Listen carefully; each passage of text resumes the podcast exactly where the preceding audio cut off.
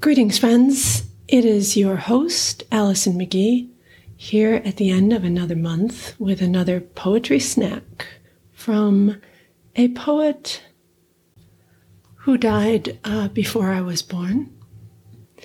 And when I ran across this poem by the poet whose name is Fenton Johnson, I instantly felt lulled, calmed, his poem is what I think of typically as an anthem poem. That's a term I just hold in my own head for the kind of poem that depends on the same opening of each line. They're often very fierce poems. They are making a statement. They are a call to action. This poem feels very different to me. This poem brings back the same feeling that I get when I'm half awake, half asleep, in almost a fugue state.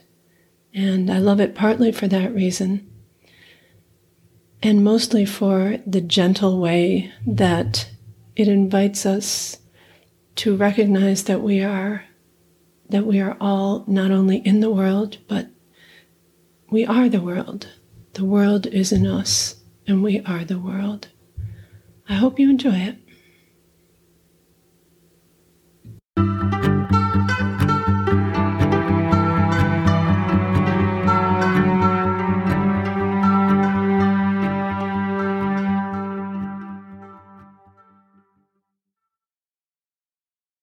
Reverie by Fenton Johnson. 1. I was the starlight. I was the moonlight. I was the sunset before the dawning of my life. I was the river forever winding to purple dreaming. I was the glowing, youthful springtime. I was the singing of golden songbirds. I was love. 2. I was the sunlight. I was the twilight. I was the humming of winged creatures ere my birth. I was the blushing of lily maiden. I was the vision of youthful striving. I was the summer. I was the autumn. I was the all time. I was love.